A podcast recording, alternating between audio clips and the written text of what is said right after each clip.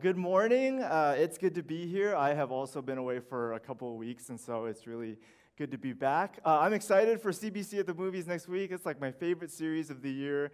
Uh, I am going to be preaching on everything everywhere all at once, and I kind of agree. It's so weird, but it's going to be a good sermon. So I hope you guys come for that.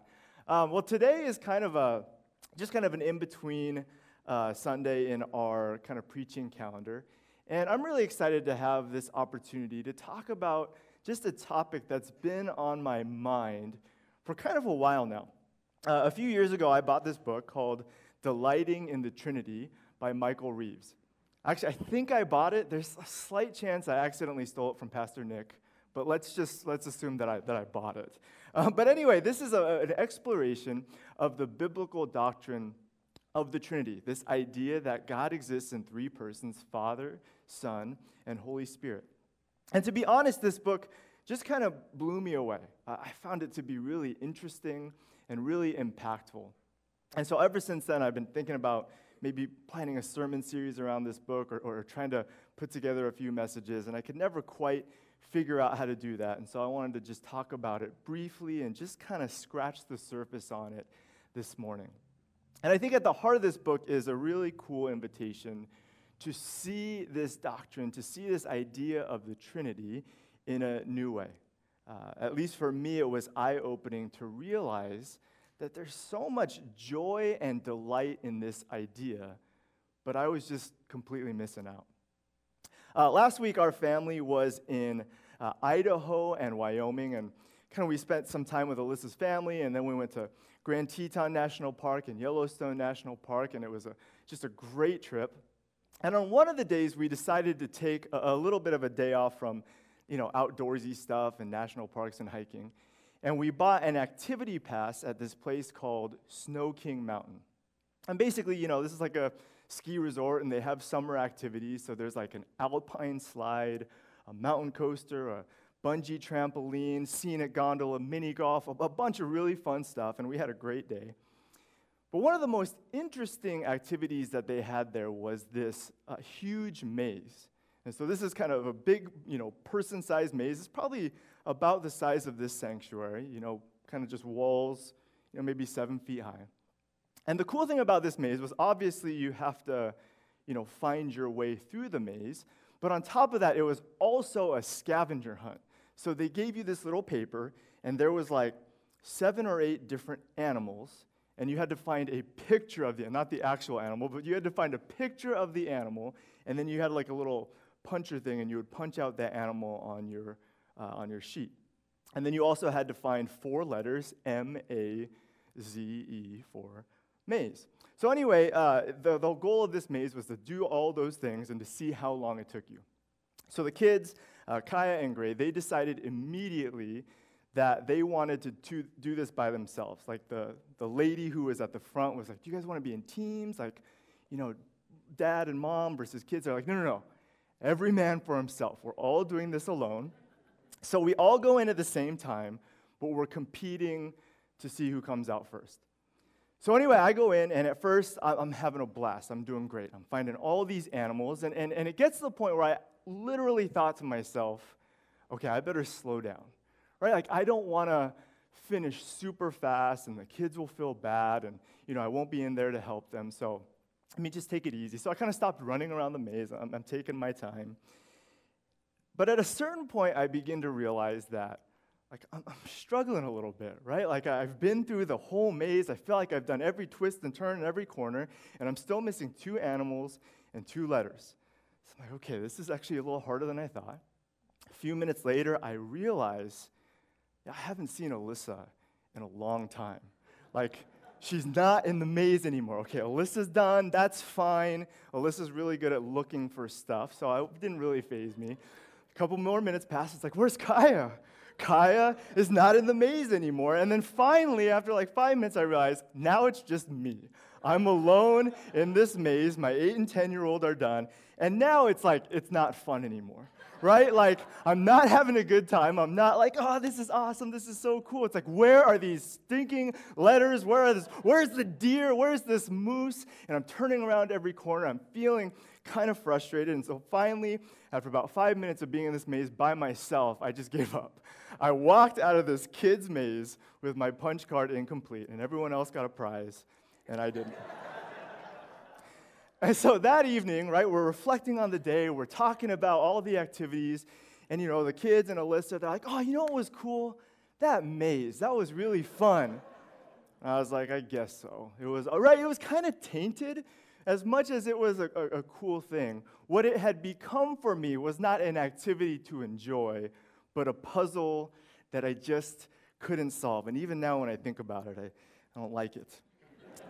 So, the moral of the story is if you're ever looking for anything, don't ask me. I'm the last person you should come to because I'm not good at looking for stuff. But obviously, more than that, uh, it, it makes me think a little bit about how sometimes I view the Trinity. Uh, and if you've been a Christian for any amount of time, you, you might kind of relate to this feeling that it's easy sometimes to think of the Trinity as this really challenging, confusing doctrine, almost like this maze or puzzle that's impossible to solve. I mean, here are the basics of this doctrine. Okay, so as Christians, here's what we believe about the Trinity. We believe that there is one God who exists in three distinct persons Father, Son, and Holy Spirit. Now, each person within the Trinity is fully God, but at the same time, they are completely distinct in their personhood. So each is distinct as a person within the Godhead, and there's three of them, but there's still only one God, right? And, and the Father is not the Son, the Son is not the Spirit, the Spirit is not the Father. And so it kind of, you know, if you think about it, it feels a little bit like a cruel biblical riddle, right? Like there's three, but there's one, and one is not three, but three is one. You know, it's, it's very difficult for us to understand. And so I think a lot of the times when we talk about the Trinity, when, when I go back to my, you know, my, my seminary classes, the focus tends to be on understanding and explaining how this all works. And for sure there's value in that. Correct doctrine is super important. There's a time and a place for those kinds of questions. And so if you're wondering more about how this all works, Pastor Eric will be back next Sunday. but I do think that one of the things that happens is that we end up just kind of feeling frustrated by this kind of puzzle. And we actually don't really want to think about the deep questions about what this means and, and, and not just how it works, but how it impacts our life and our faith. And one of the things that this book really impressed upon me is what a beautiful and inviting idea this can be, and how much it can help us to know and love and trust God in a deeper way. So, my hope for this morning is not necessarily to unpack too much of the puzzle. We're going to talk about the Trinity and a little bit about how it works, but my hope is that we would kind of get a taste of some of the delight of this just really amazing doctrine together. So let's go ahead and, and look at some scripture. If you have a Bible, uh, t- go ahead and turn with me to Mark chapter 1. Now, just a quick note uh, one of the interesting things about uh, this doctrine is that the word Trinity never appears in the Bible, that specific word. Right? It's not in the Old Testament, it's not in the New Testament. Uh, but in spite of that, we see this idea of the Trinity all over the pages of Scripture. This idea that there is Father, Son, and Spirit, and each one is God. And our passage this morning is, is probably maybe the simplest picture and the most tangible picture we have of the Trinity in Scripture. And this takes place right at the beginning of Jesus' ministry as he's preparing to begin preaching and teaching and announcing the good news of the kingdom. He comes uh, to the Jordan River to be baptized by John the Baptist. And we see this short uh, but powerful scene unfold. Mark 1, verse 9. At that time, Jesus came from Nazareth in Galilee and was baptized by John in the Jordan. Just as Jesus was coming up out of the water, he saw heaven being torn open and the Spirit descending on him like a dove. And a voice from heaven, a voice came from heaven, "You are my son, whom I love. With you I am well pleased." Now again, as I said, it's pretty short and it might not look like much. But it's significant on one hand because we see all three persons of the Trinity here in this scene, each one kind of with their own distinct role and personhood. The Father is speaking and showing love to the Son. The Spirit is uh, anointing and empowering the Son for ministry. And the Son is being baptized and prepared for his mission. And this picture is very significant, not just because we catch a glimpse of all three members of the Trinity. It's not just because it's like, oh, here they all are.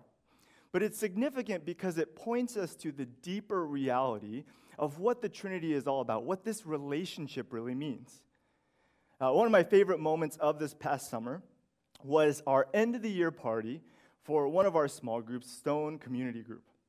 We got together at the Kim's house uh, for a pool party, and almost our entire group is there. So there's like 40 of us packing into their community pool. I feel sorry for all the other people who were there that day, but it was, it was so much fun right? The kids are running around together, they're playing and swimming. You know, they're all jumping into the pool in unison. The adults are hanging out and chatting, eating, uh, just having a good time. And obviously, these moments are fun in a vacuum, right? Like, it's fun because we're together. In this moment, it's just a joy to spend time together.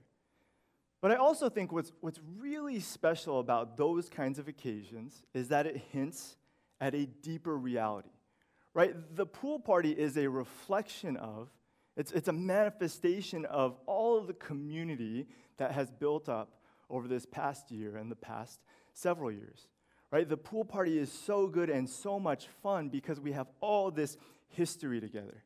Right? All this time just coming to know each other and, and love each other and trust each other. And so we have all these stories, we have all these memories that we share. We, we know each other really well, we know what makes each other tick and laugh and what we all enjoy.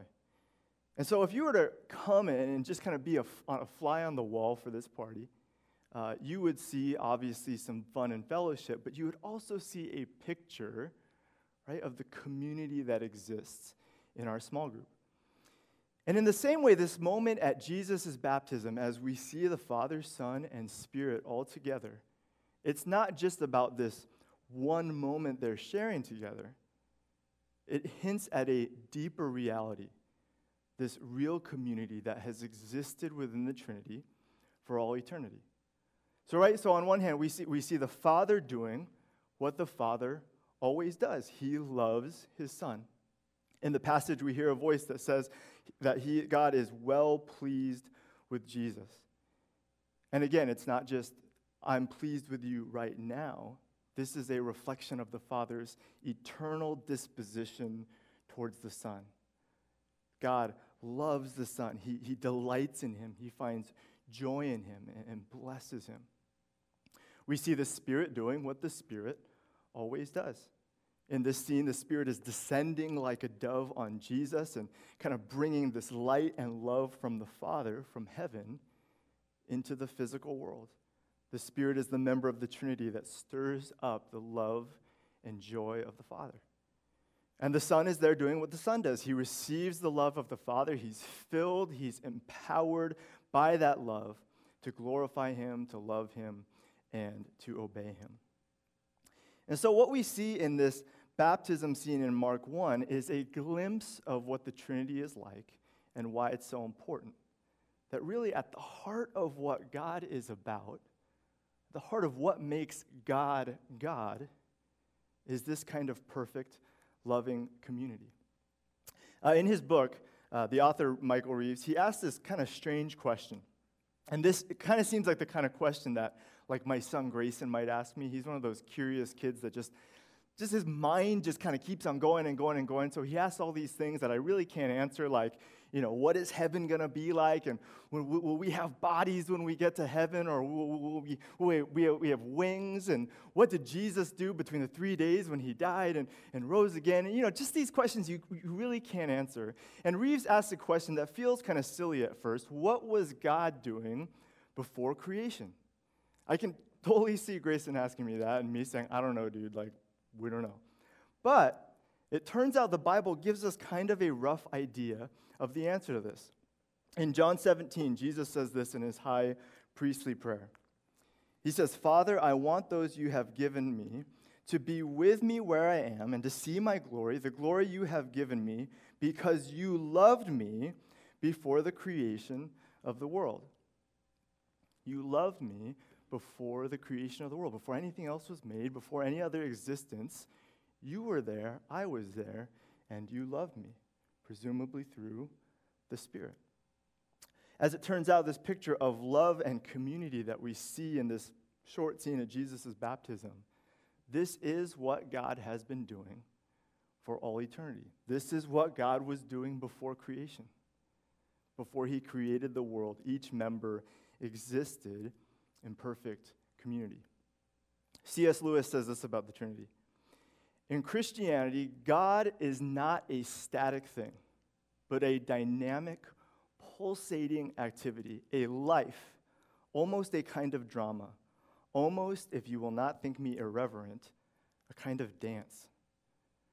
This is such a different way of thinking about God's character, not as kind of a solitary being, but that at his core, uh, at the core of who he is, is a dance. Theologian Cornelius Plantinga adds this The persons within God exalt each other, commune with each other, defer to one another. Each divine person harbors the others at the center of his being.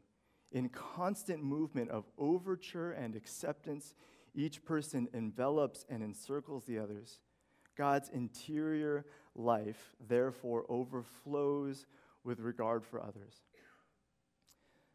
See, what we see, right, is that the Trinity isn't just some academic, intellectual truth to be consumed. It's not just a puzzle to be solved. The Trinity tells us who God is. And that at the heart of who He is is this perfect, loving community. And I'm not saying, I'm not saying just that God is in community, but that He is community at the core of His being because He is three in one. And I know that's a lot, and so you kind of have to let that sink in for a second. But this has some really important implications. And these are going to relate directly to you and I, to our life, to our faith, to, to who we are in our relationship with God, and we're going to get to that in a second.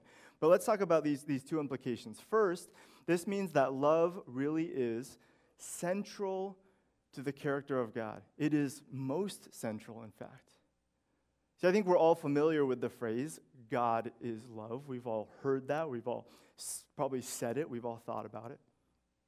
But see, because God exists in perfect community, this really is an unchanging part of his character. This is what he has always been doing. All right, consider this for a second. If there was no Trinity, then God couldn't be loving without creation. Right? Does that make sense? Like, for if you, God couldn't be a lot of things without creation. Like, let's do a, a little thought exercise here. Okay? Close your eyes. Don't fall asleep.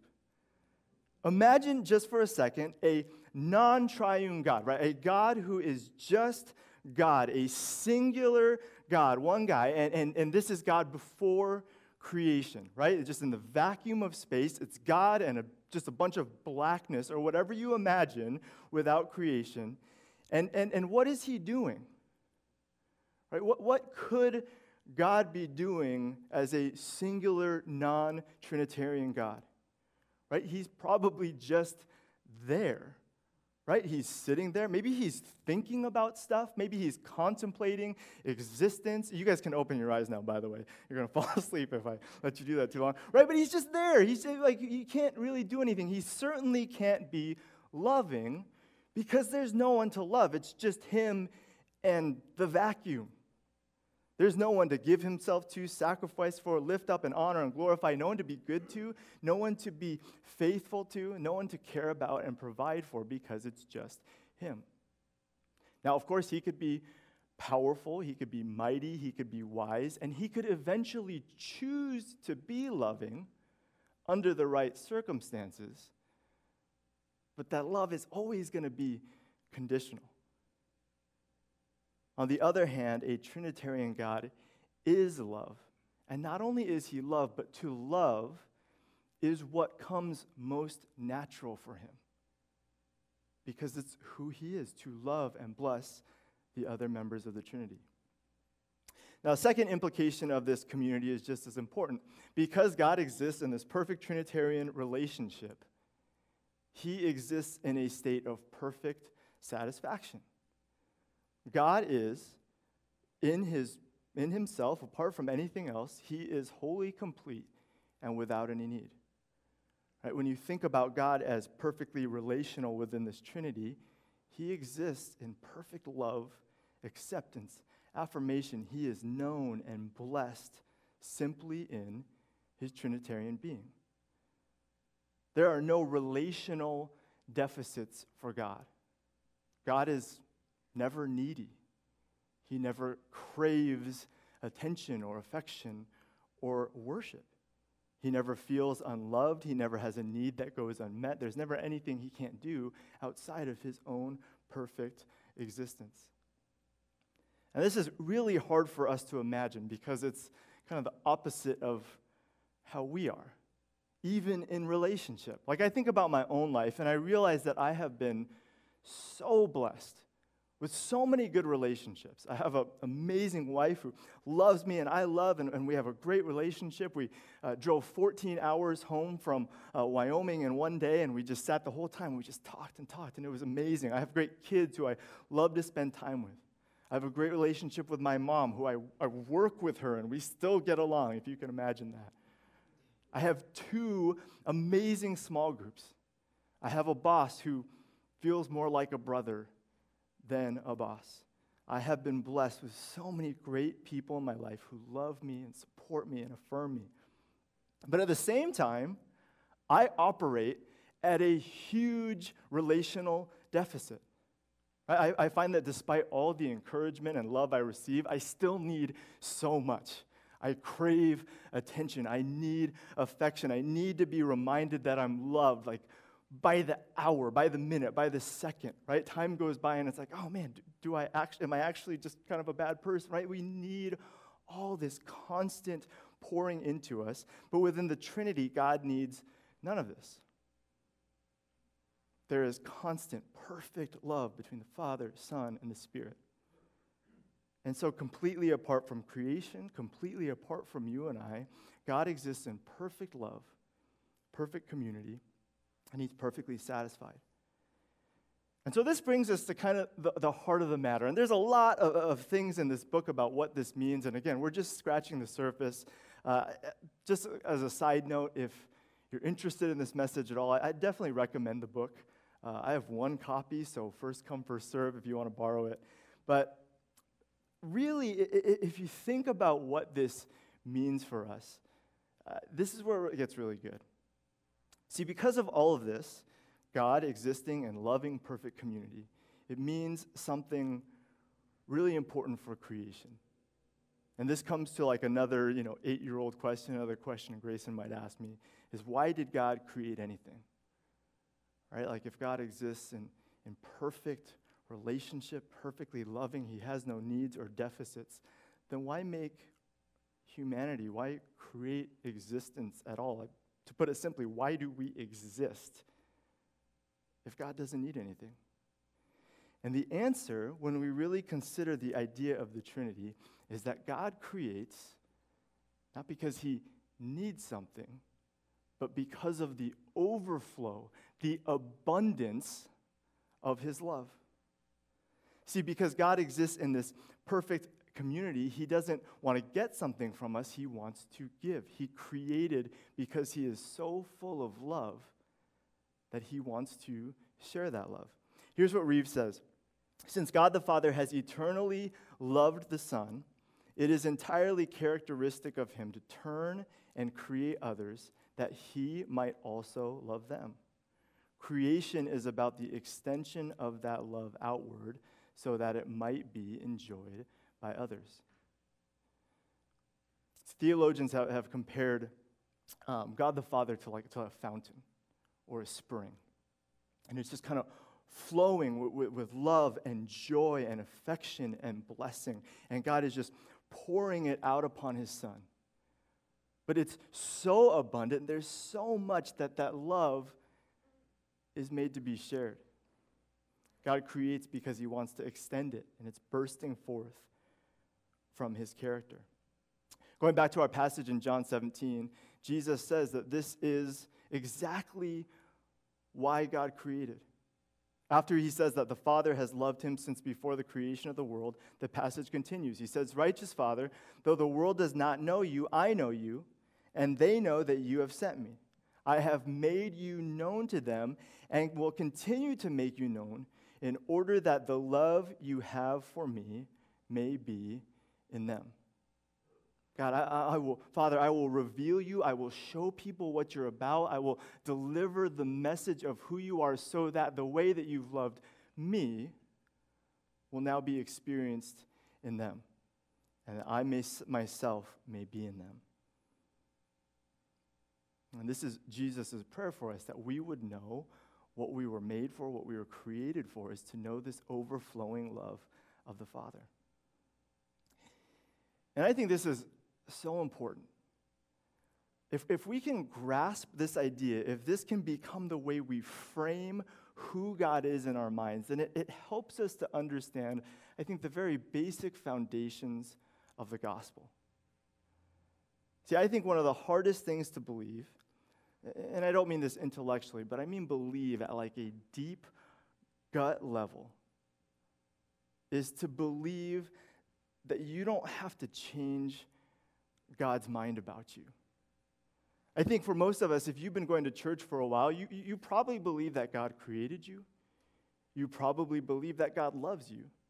And, and hopefully, you believe in grace and forgiveness and the gospel that God loves us so much that He sent Jesus to die on the cross for our sins. But I think uh, uh deep down, there's a sneaking suspicion that kind of at the core of who we are and at the core of our relationship with God is this, this unlovableness it, it, deep within us. Maybe there's a part of you that when push comes to shove believes that we exist because like God needs something from us. Right? That I was created because God wanted me to worship him or serve him or you know live out my purpose for him. Now don't get me wrong, God has called us to worship and he's called us to live out a purpose, but he didn't create us because he needs those things. And your existence is not a function of God wanting something from you. Again, it is a function of Him wanting to give you this love. At the core of this relationship with God is a God who wants to love and bless and pour out on you. And I think this is one of the, the things that the Bible tells us very clearly. This is one of the foundations of the gospel that, that we kind of miss or, or we kind of miss how amazing it is if we don't really understand this Trinitarian idea, this idea of God eternally pouring out his love on the Son, and this being ingrained in who he is. See, because one of the foundations of the gospel is that by grace, by, by, by the blood of Jesus, we are adopted as sons and daughters in, into God's family. And God isn't just saying, hey, hey, I want to kind of welcome you all in and, and you guys all become a, a part of this family. He's saying, I want to adopt you and I want to love you the same way that I have loved my son for all of eternity.